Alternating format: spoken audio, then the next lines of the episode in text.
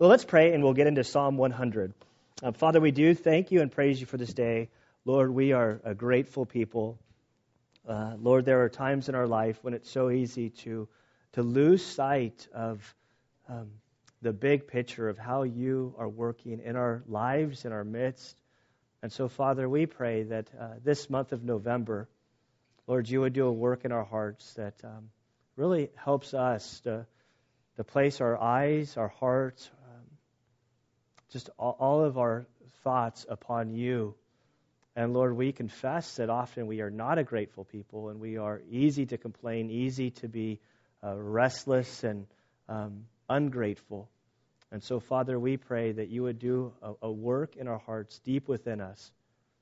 We ask this in Christ's good name. Amen. Psalm 100, five short verses. But I am going to read the subscript um, at the very top uh, a psalm for thanksgiving. Shout joyfully to the Lord, all the earth. Serve the Lord with gladness. Come before him with joyful singing. Know that the Lord himself is God. It is he who has made us, and not we ourselves. We are his people and the sheep of his pasture. Enter his gates with thanksgiving and his courts with praise. Give thanks to him Bless his name. For the Lord is good. His loving kindness is everlasting, and his faithfulness to all generations. Father, we do thank you for your word. Father, help us as we work through this passage. And it's in Christ's good name we pray. Amen. Okay, as I said, throughout the pages of Scripture, thankfulness is just every, everywhere in the pages of Scripture. Um, doing sort of a, a, somewhat of a topical study for me. This is not in my um, this is not the way I prefer to teach. It's it, it's it's harder for me in a lot of ways, and so um, but I truly believe that throughout the whole of Scripture, uh, thankfulness is really commanded to us. Uh, Paul begins Ephesians 1, thir- uh, 1 3, the very beginning. He says that, that we in Christ have been blessed with every spiritual blessing that we have. Every spiritual blessing has been poured upon us.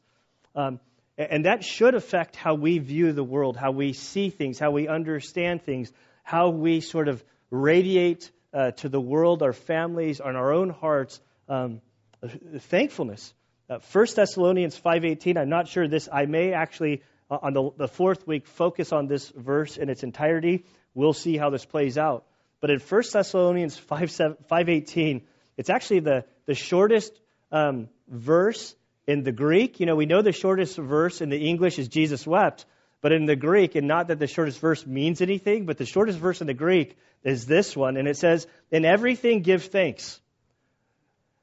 Now that's that in of itself is powerful, but it's the next phrase that really catches my attention because over the years in my own life, and I know each of us, we've gone through seasons of wondering, what is God's will for me in my life? What does He expect from me? But look what it says. It says, In everything give thanks, for this is God's will for you in Christ Jesus. That is, um, when I look at that verse, it's terribly convicting. Um, because as I look at the scripture and I see this, this command, this, this exhortation for us to be a grateful, thankful people, it seems to imply that we have a difficult time with us. This, this doesn't come naturally to us um, as fallen humans. I think that our culture embraces the fact that we're not good at thankfulness. If you think about it, this, this is marketing 101. This is why infomercials exist. I can't tell you how many times I've seen an infomercial and I start thinking, how have I lived my whole life without this? I've even fallen for the trap of buying a couple of them. The, the two that always come to my mind are the back straightener upper on a long cross country flight in the little, you know, the marketing section of like things you can buy. And it was this like little plastic thing about the size of your back, two ridges with a hole in the middle. And it made it seem that it would solve all your back problems. I, mean, I have back problems. I'm spending my money on this. I didn't take them up on the three easy payments, but the thing came and I essentially threw it away about a month later because it was worthless. And there are other things. Marketing just sort of it plays off of the you need this. We're approaching Christmas. And, and, and Christmas, in many ways, in our culture, it, it starts to indoctrinate children that if you get this little whatever gadget, then your whole life is going to get better. And then they get it and they end up playing with the box, not even the toy.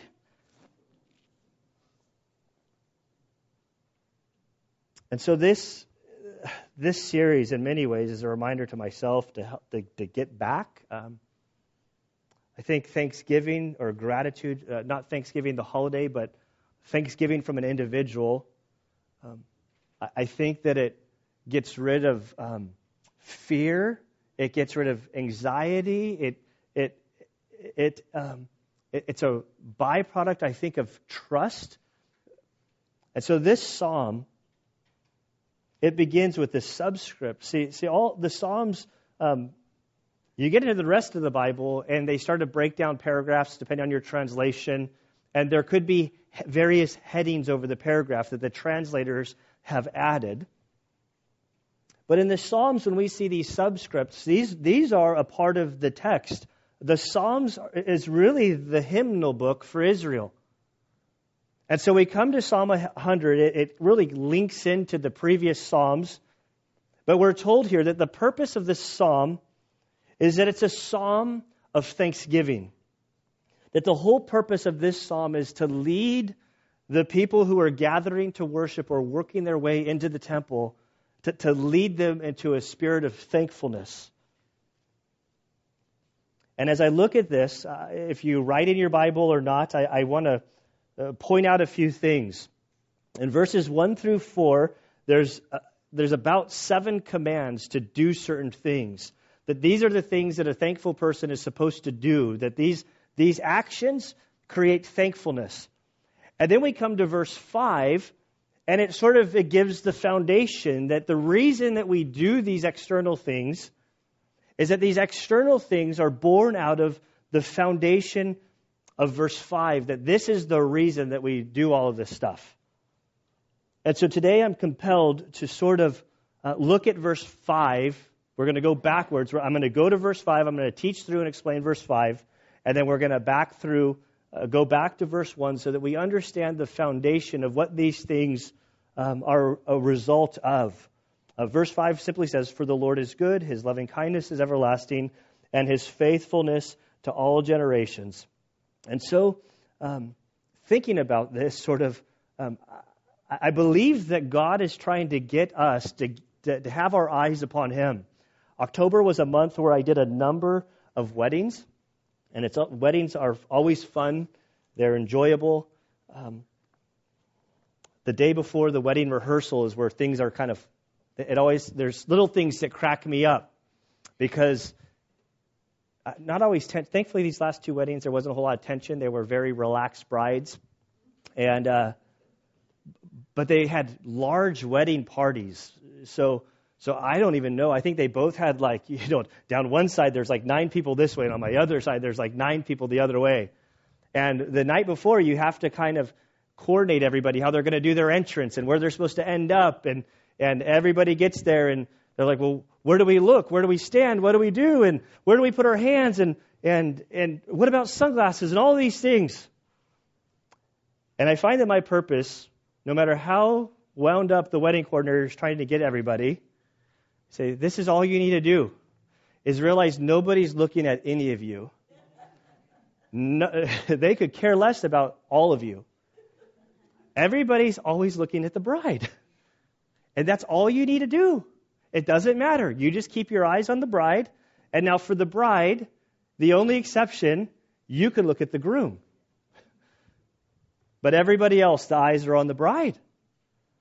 And I think that there's a lesson in this for understanding gratitude is that God wants us to keep our eyes on Him. Now, the, the, the breakdown, it breaks down this illustration because we're the bride of Christ and he would be the groom. But our eyes are to be on him, and if our eyes are on him, everything balance out. And so the very first phrase, there's three phrases in verse 5. The very first one is, For the Lord is good. And I believe that thankfulness begins with this understanding of who God is. Um, if we understand who God is, and the psalmist begins with this, this simplicity, this statement of, uh, uh, For the Lord is good. And if we keep our eyes and our hearts understanding that God is good, that's a, that's a sort of a mooring, a, a tether that we have to Him, that as we focus upon His goodness, as we consider it, as we meditate it, as we, um, if you just go through your day thinking, saying to yourself, God is good, it's going to reorientate your perspective of everything. Um, I, I think of Keith Green's song. It's one of my favorite. Make my life a prayer to you. And there's a line in there that I think sort of embodies uh, this this thought. Uh, For the Lord is good. Um, the idea that we're to keep our eyes on Him, but the problem is we always take our eyes off of Him. And Keith Green sort of openly he says, "Oh, it's hard to see when my eyes are on me." Because the reality is, we think the whole world revolves around us, and everything uh, that, uh, that happens we see it sort of, well, how does this affect me? What good, how does it, what's in it for me? How, how am I going to benefit from this? And then as we start looking at ourselves, sort of our, our mooring, our tether to God sort of is, is snapped or we get a lot of slack and we move away from thankfulness and gratitude. If our eyes are upon Him, we recognize how many blessings that we have. I don't know how I ended up there this week. But for some reason, I decided to go check out a few atheist websites. There's atheist websites. For people who don't believe in anything, they sure have a whole lot of uh, teaching on how to think and do and act and believe. And, and I'm like, I wonder how, how do atheists handle Thanksgiving? and on one of them, I don't know if it was atheist.com or whatever, like, or. Uh, it might have been atheist. I should have gotten a, a but right on the front about Thanksgiving, there was a whole sort of um, teaching on how to handle Thanksgiving because this this could create problems if we um, our, our, our nation they they begin to explain is so quick to, to turn to, to gods and to religion and and these things and so how do we keep our kids straight so they don't turn to God and and how do we handle Thanksgiving? It was really kind of funny the the, the strain in which they were putting. And so they write this. This is right from their website. There are many people whom we think we should thank because of how they helped us either live at all or just to live better. A common thread in these cases is precisely the, the fact that it is humans who are responsible for that which we should be thankful. So it is humans who we should be thanking. At no point are gods involved. Even if they exist, gods aren't responsible for that which we should be thankful. There is no point in thanking them. Uh, this is a line that caught my attention. On Thanksgiving, don't waste time with prayers, poems, or gods, or empty religious rituals. Instead, do something meaningful, like talking to your children about the human beings who work hard and often anonymously to improve our lives. Stop to reflect on these people and how your life has been benefited. Now, on one vein, it's not bad to give thanks to people. But this whole removal of God, it's sort of your whole bearing is off base. Um, like this Thanksgiving psalm, this psalm forces everybody to focus on God. And I think as we focus on God, we can give thanks to people. If you do a study of I thank God in, in the Bible, you'll, you'll come up with a series of places. I, there's in Philippians and Romans and a, a number of Paul's writings. Uh, in Romans 1 8 is one example. At the very opening of the book of Romans, as Paul's writing to these people who he's never met, he says, First, I thank my God through Jesus Christ for all of you. And so there's clearly biblical instruction to be thankful for people. There's nothing wrong with thanking people. Thanking people for your mom and dad, for your friends, for your, your play, people at your work, uh, people who have influenced you. But for the follower of God, for the one who knows Christ, the, our, our mooring to the goodness of God. That we thank God for placing these people in our lives, and we thank God for these people because ultimately, the scientists who have that wiring to, um, to, to, to, to solve problems medically, the, the, the scientists of, on the computer guys who write wonderful code that we can have smartphones that can do all things, like the, the, for the doctors who are gifted and skilled to be able to, to do things for us, for the engineers who make vehicles for us, to the construction guys who can build wonderful houses, and the plumbers who can make the plumbing plumb. Like all you need is your plumbing to go out, to realize how thankful you are for the simple thing of flushing a toilet. There is nothing more embarrassing than trying to flush a toilet and it not to work. And you have a problem that you will try to solve at all possibilities on your own. But if you can't do it, you can't do it. And then you need help. And then suddenly, plumbers are the most amazing humans on the face of the earth. They're wonderful. We're thankful for them. But I thank God for gifting people in the way, like gifting people who are not like me. So the Lord is, for the Lord is good. And, and back to this, the Lord being good. Well, remember that Jesus in Luke 8, 18, 19, um, remember the young rich ruler, I think it was, that approached him and said, Good teacher. And Jesus stops him. He says, Ah, there's none that's good. Only God is good. The teacher said, Of course. And Jesus implying that he is God. So, so this, this goodness of God is exclusively limited to God. So we say, oh, there's good people. That's when we say there's good people, and and don't hear me the wrong way. Of course, there's good people, but the goodness of man, it's always in comparison to other humans. It's not in comparison to God, who is the ultimate good. And I think that there can be a struggle here if you have an earthly father that wasn't necessarily the best or abusive, and it sort of skews our understanding of who God is, that our earthly fathers sort of give us the baseline of the understanding of who God is. And if we had a poor earthly father, then it's not, it's not about bashing your earthly father, it's about realigning your thoughts and coming to understand who God is. And throughout the pages of Scripture, we read words like this that this is where the psalmist simply, for the Lord is good. Richard Strauss says this about the goodness of God. Because God is himself the highest and greatest good, he is also the source and foundation of all other good. He does good things. He extends his goodness to others. It is his nature to be kind, generous, and benevolent, to demonstrate goodwill toward men, and to take great pleasure in making them happy.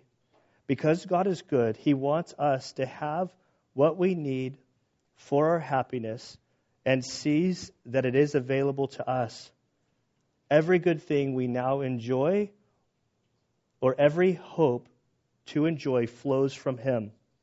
And no good thing has ever existed or ever will exist that does not come from His good hand. It's beautiful.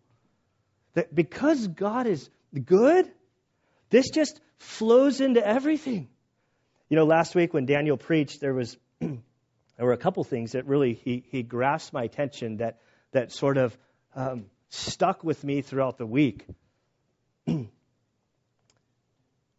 the first one I don't need to share when he was well, I mean, well, it sets the stage. You know, he's talking about the prophet, and he starts describing a guy with long hair and a beard, and I thought he was about to like set himself up to describe himself, but he wasn't even talking about himself. But we're just like, Daniel, you're describing yourself. But then he moves on and he starts talking about the, the fallen nature of the world and how this world and its fallenness isn't what God intended. But through his beard and his hair, you could see his eyes that just had a beauty of like joy. And he says, even in the midst of this fallen world, isn't it great? With this smile.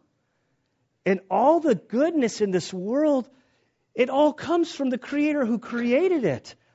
And to take our eyes off of this, it leads us down a bad path of ingratitude, discontentment, complaining, spoiled little brats. I don't know. I think it was Marcus Preciado who I first, it's not unique to him. but I think it's from worship ish people, you know, worship in the sense of music. I'm a worship guy. I just not, I, I worship in other ways. It's not a musically uh, founded.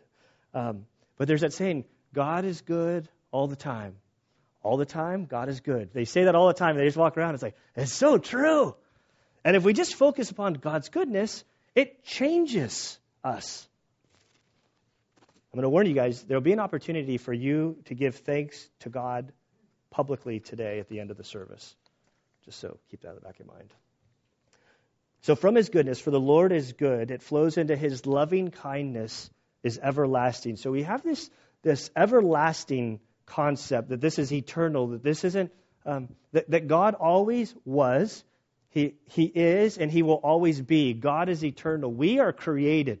We have a starting point.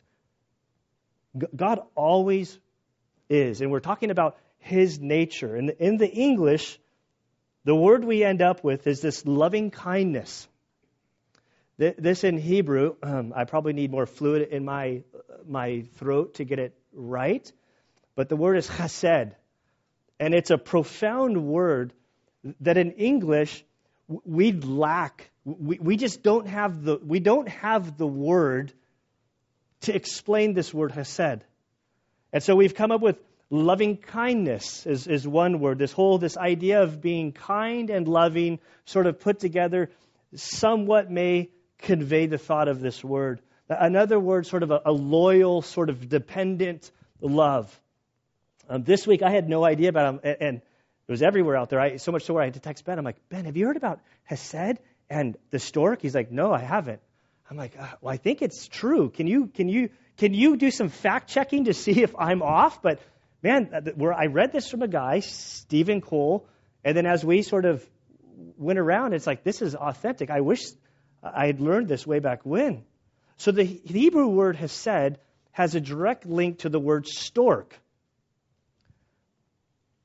And so it comes from the word stork. The Hebrews noticed how storks had an uncommon love for and protection of their young.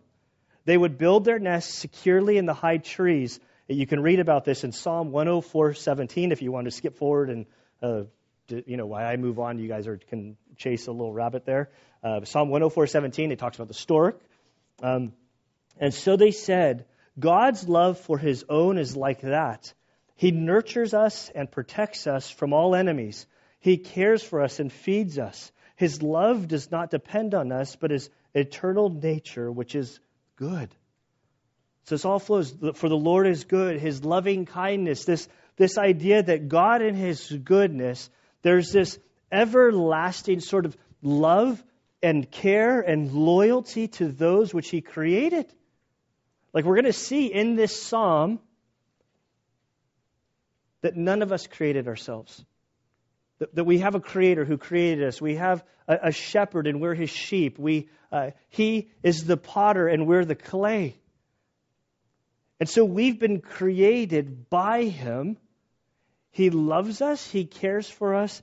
He will care for us. There's this promise or this reminder of the worshiper that if we understand that God is good and that He has this loving kindness, this loyal love, this nurture, the picture of the stork up in the tree that goes above and beyond how they care for their, their young in comparison to other birds, I guess. That that's the picture that they saw in describing this sort of this love that God has for us. I think when we're not thankful, or at least when I'm not thankful, when I have my eyes on me and not on Him, it's easy to get discouraged. It's easy to, to think that, um, uh, you know, as the, my, not that I use this big English word, but because I've read through that uh, the book, I can't think of the name of, uh, the, the, you know, the, oh, it's killing me. Uh, it's really famous. It's like about the, the, the parable of the Christian wanderer through life, you know, young Christian. You guys, help me. It's Pilgrim's Progress. That's the book. But throughout that book, there's, there's the character despondency. It's so easy to get despondent in life where we, we feel so disconnected from God that God's not involved and He's not doing anything for us, and, and we're hopeless and helpless. And it's it, the weight of that, it, it takes away gratitude. And the psalmist here says, For the Lord is good, his loving kindness is everlasting. Don't lose sight of that. And his faithfulness to all generations. And faithfulness speaks to his reliability, to the, the things that he said. This week I've been thinking, like, so his faithfulness to all generations, what things are God, what, what, what is he faithful about? So I, the first thing that jumps out at me as I'm studying the Word of God is the Word of God. There are many promises in here. There, there are, there's hope. There's, there's promises about our security in Christ, our salvation. Like I, we stumbled across, or I stumbled across this song, and I was like, "Hey Don, what do you think about this song?" And and, and the whole, I've had that line stuck in my head all week, and I'm not complaining. I'm thankful for it. Thank you, God, for saving me. I like found myself waking up this week going, "Thank you, God, for saving." Sorry for singing to you guys, but for saving me.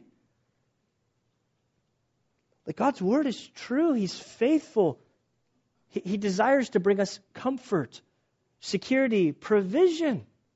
I think of the Lord's Prayer. This when uh, provision then was like food, and I think provision now is, is, is the same thing, but but there's the weight of all those bills that for your provision at the end of the month, and where as God uh, is God going to provide? Am I am I going to be able to make it?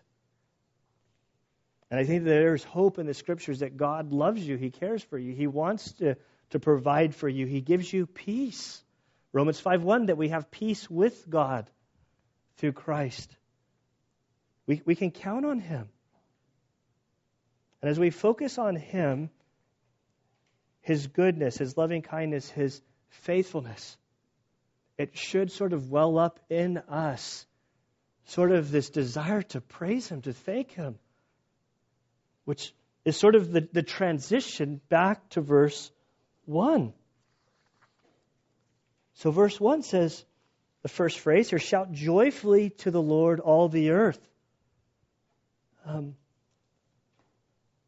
the, the picture, how this psalm was used, is they would be uh, for the major feast, and they would be working their way into the temple. And, and, and this psalm often was as they are um, making their way into the temple courts, there's this command to to shout joyfully to the Lord, all the earth, not just the Jew. This is everybody, all creation. Shout joyfully to the Lord. There, there's a sense of excitement that, that you, you're so bubbling up in, in gratitude of who God is and, and how He's provided and cared for you and given you this life and, and so many good things. There, to, to name them, you could all day long, you should be able to list things that you're thankful for, and this idea of to come, to gather, to worship. I think this is what, like, the, the worship service, the, the importance of gathering collectively as a community to come and to worship Him. This, this picture of this shout joyfully to the Lord, all the earth. That the picture I've had is little kids. There's something just that warms the heart of like everybody to look out on like a playground or a swimming pool. Like I think of like the summertime to hear kids, you know, let's like there's no there's a there's a period where there's no squabbling, and there's no they're just all like frolicking and the giggles and the joy that you that, that you like as an adult. I wish I could go back to like that that period of just joyfulness and carefreeness and I think that this is the, the, picture that God wants to see from His children that He will care for you. He is caring for you. We weigh ourselves down with worry and anxiety and things as if there's no God that's involved in our lives. And so we're to enter His gates, or to shout joyfully to the Lord, all the earth. Then he goes on from this serve the Lord with gladness. Throughout the scriptures, we see, I think of Ephesians 2:10, for we are his workmanship poema, that we are like God's poems, created in Christ Jesus for good works, which God prepared beforehand that we would walk in him. So the idea of walking with God, as we walk with God, as we worship him, that God has created us for a, a purpose of, of serving Him in some capacity. And, and so to, to, to, to, I'm trying, I'm struggling with how to articulate this. There are many who I believe are Christians who are totally disconnected from the body, who are not involved, who are not serving in any way. I believe that they'll go to heaven if they've given their lives to Christ. But they've hamstrung themselves. They're, they can't grow. They can't continue to, to develop their relationship with God because God, in His creating us, has created us to serve Him, to walk with Him, that we've been created for a purpose, for involvement. Throughout the New Testament, there's this picture of that the church is, is a body and every part is needed. And that you, each one of you who is here, who is a Christian, you have been gifted to serve in a capacity in a special way that only you can do, and that we as a body, we need you to serve. And for those of us who serve, we need to be reminded with gladness. Our hearts are so prone to wander. And to serve God, it comes with joy. Tuesday night's Bible study at the Fredericks House, we, we had a rough chapter. I mean, not a rough chapter. It was like a kind of like this picture of end times and all of the, you know, the stuff. And we went through it, and, and, and half my family was at sick at home, and I drove home with Grace. And the discussion of heaven sort of came up. She had all sorts of questions that I could answer about heaven. And I always get the question, you know, there's always the question, will, will, our, will our dogs be in heaven? Nobody's ever really said that, will there, I've never got the question, will our cats be in heaven? But Grace started saying, Dad, will we be able to create stuff in heaven? I'm like, that's, i have never heard that. I'm like, what, what do you mean? And she's like, well, I love like drawing and crafts. And, and I'm like, you know, that's really fascinating because we as humans, created beings, we're told from all of creation, we're different and that we're created in the likeness of God, and God is a God who creates. And she's looking at me like, what do you mean he creates? This is he created the earth in six days. That he took a break. And we're told that we're made in his likeness and his image. And the reason that humans are so creative, I mean, it's amazing to think historically what human beings have created. And this desire to create and, and to build and to draw and to do arts and crafts and to make jewelry, this, this is, I think, the likeness of God that's sort of coming out, this, this picture of serving the Lord with gladness. And so maybe there'll be arts and crafts in heaven. I don't, I mean, I, if, if God is a creator who enjoys art and beauty and, and how he's done everything, I, I don't know. But that we're to serve him with gladness. And he, he says, uh, to come before him with joyful singing. That gives me so much hope. Joyful singing. Um, you know, singing was one of those things when I became a Christian, it was the weirdest thing um, for much of my life going to the Catholic Church. And in the Catholic Church, there wasn't a lot of singing, period, like in any of the services uh, w- when I was growing up. But, but even in that, my family went to the very first service to avoid what little singing there was in the Catholic Church. And so I wasn't exposed to singing growing up. Like it just wasn't, it, it wasn't a part of anything of, of my existence.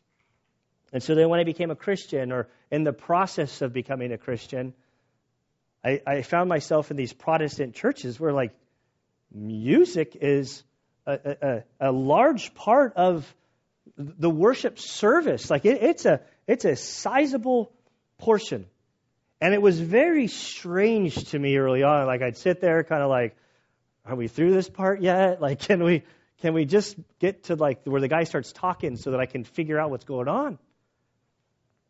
But then, but then as I really, as I became a Christian, as I gave my life to Christ, and I started understanding that the time of worship, it wasn't just like a concert to warm us up for the, the real speaker.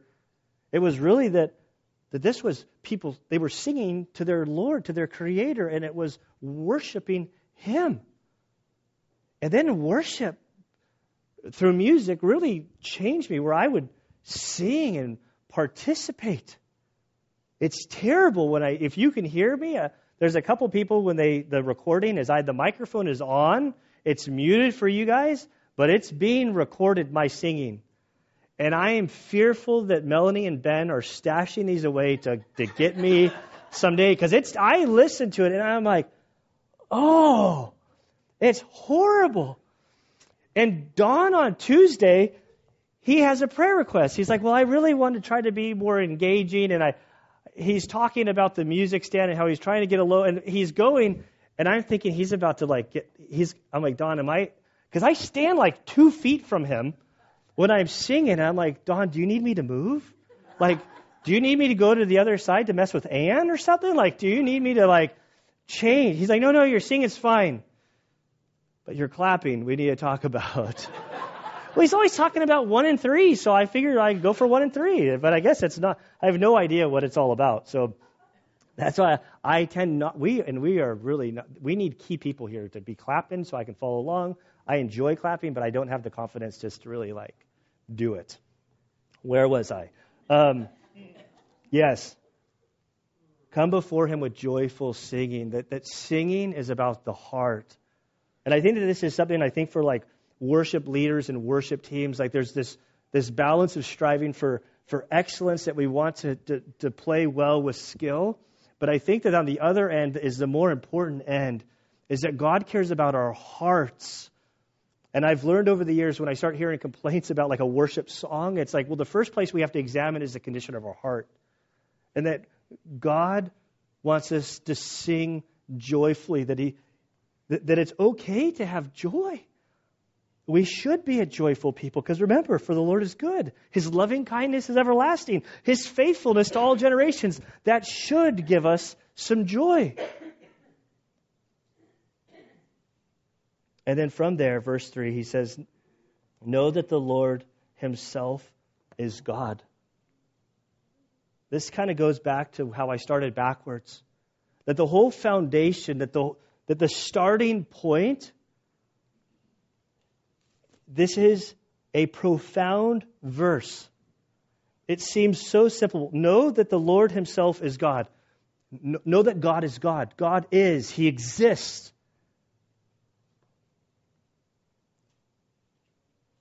There is a God. He created everything.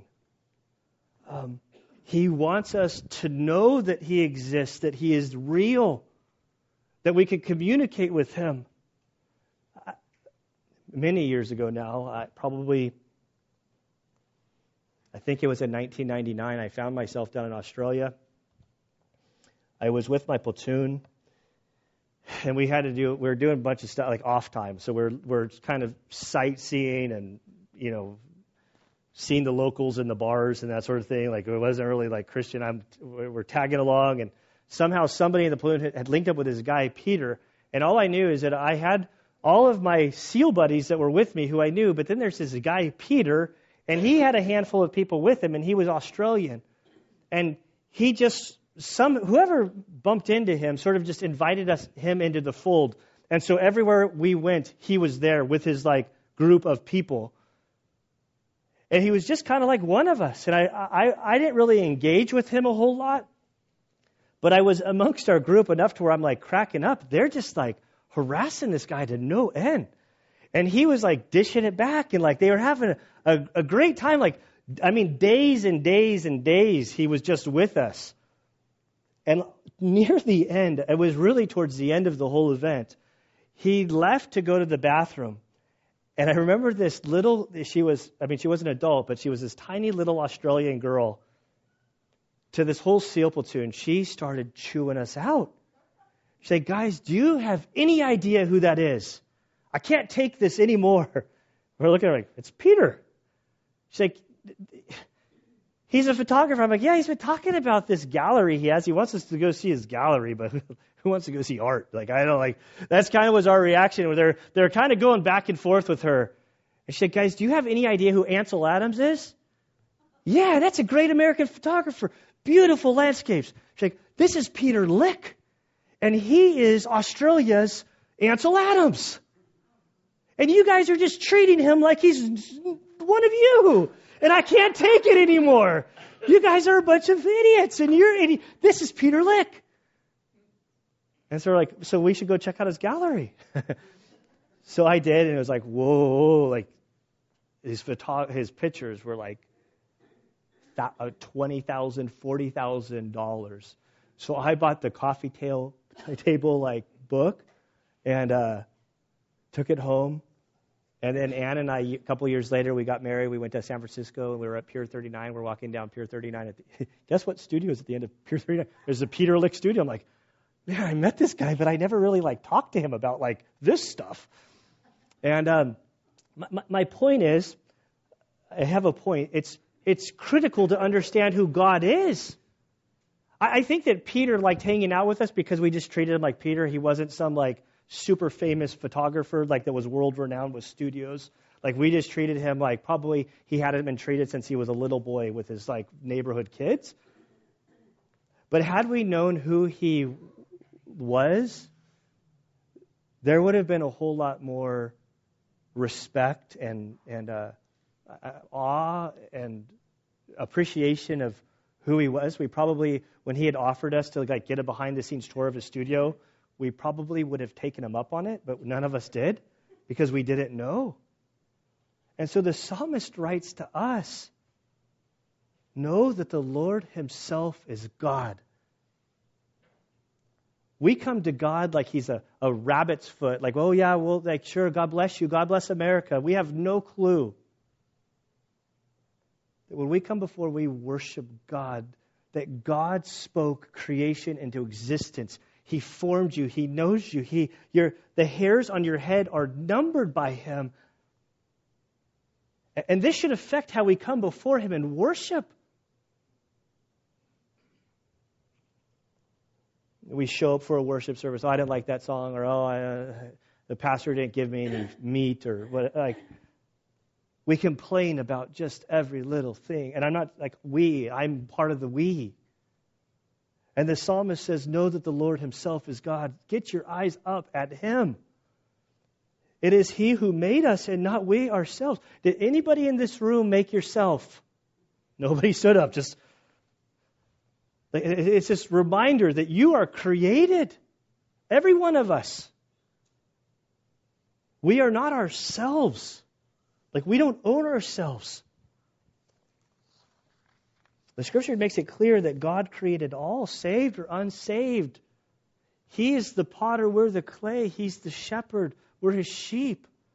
I, even look at 2 Peter 2 1, one of these great passages. Peter's talking about false prophets. It says, 2 Peter 2 1, but false prophets also arose amongst the people, just as there will also be false teachers among you who will secretly introduce destructive heresies. So these are bad people. These, these are the people that Daniel didn't want us to become to start cults last week, twice. Maybe more, I don't know. But he, but some of you, I guess he's worried that you're going to start a cult. So he's, you know, he, these are people who were introducing destructive heresies against uh, the church. They were not believers. And then notice what it says here, midway through. It says, denying the master who bought them, bringing swift destruction upon themselves. So the psalmist makes it clear that he, it is he who has made us. God created everything. You can walk through this life and you can deny that there's no God and He's not in control and He, oh, it's, it's religion. Uh, God, this is personal. What I believe is what I believe, and what you believe is what you believe, and, and it doesn't matter if they conflict. No, no, no, no. The Bible makes it absolutely clear that God is God and He's the Creator. He's the one who tells us how things are done, how we're to, to live, how we're to worship Him. We, we like to make ourselves gods. We like to write our own rules. We like to say, I, I, ah, I don't, this page is no good in the Bible, so we rip it out. We, that one's too hard. He's God. We are not the creator, He's the creator. We are His people. We are the sheep of His pasture. And therefore, as they're, I get this picture, as they're entering the, the, the, the temple gates, enter His gates with thanksgiving, gratitude. If all this stuff is true, we're to enter his gates. And how do we enter his gates? Jesus said, I am the way, the truth, and the life. No one comes to the Father but through me. That at his death, the temple, the veil was torn in two, that we have access. That we can enter his gates with thanksgiving thanks be to God through Christ. It says, Give thanks to him, bless his name. So, as we enter into the gates with thanksgiving and the courts with praise, I understand that there are times in our life, there are seasons when we don't necessarily feel like this. I know that, um, you know, going to church on Sundays, going to fellowship, participating, being a part of the body, there are times when, um, when it's just difficult when when there there are things in your life uh, that, that, are weighing you down, maybe you're being disciplined by God. Um, I remember that there were times when when I was really like in, in my the one that comes to mind is I remember when Ann and I we'd lost our first child in miscarriage. Everybody knew that she was pregnant, and this is like we were just so excited that she was pregnant. We tell the whole world like like right when we found out. Then we lost the baby like at you know eight weeks later, nine weeks later Anna could tell you exactly. I just it was a, a season for me. I, I mean, it, but I remember after she lost the baby, there was like we didn't want to go to church. Like there was within us, like I don't want to go. I'm not feeling like being around the people. I don't want to like answer all the questions. I don't want to. But we went. The Bible tells us that we're to be thankful with those, like rejoice with those who are rejoicing, weep with those who are weeping. And so I'd suggest that as the if you're in those moments where your heart isn't like you want to be worshiping, what I found is as I go and worship, I walk away so thankful that I went. It's like that's exactly what we needed. And I see in those moments of people when they're going through a hard time, what they do is they tend to withdraw from church and church family and the community of believers. And as a pastor, it breaks my heart. Um, those who are wandering, I see it. And it's like what they need is to be back, but they don't want to come back because, and it's like, so the very thing that they, they really truly need is the very thing that they are not doing.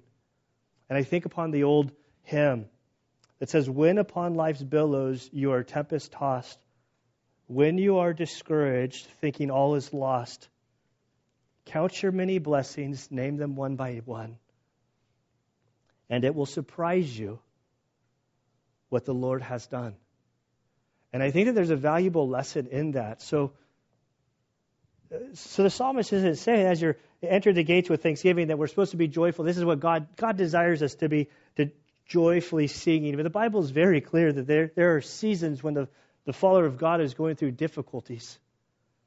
But I think there's a profound lesson there that at the time of your most despondency, that those are the times that you most need to be thankful to get out a pen and paper and to write down, I'm thankful for this.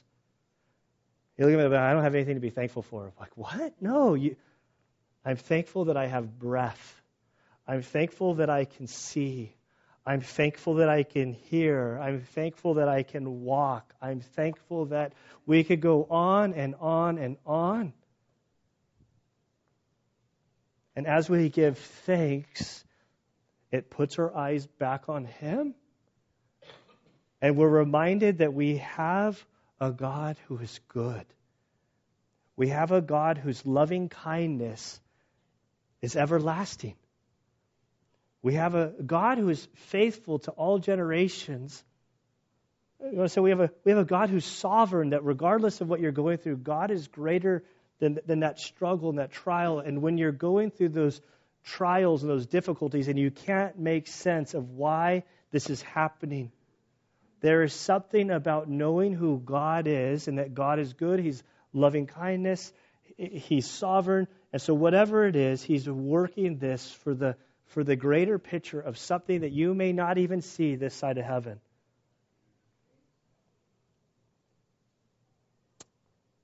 Again, 1 Thessalonians 5, 5.18, powerful, powerful words.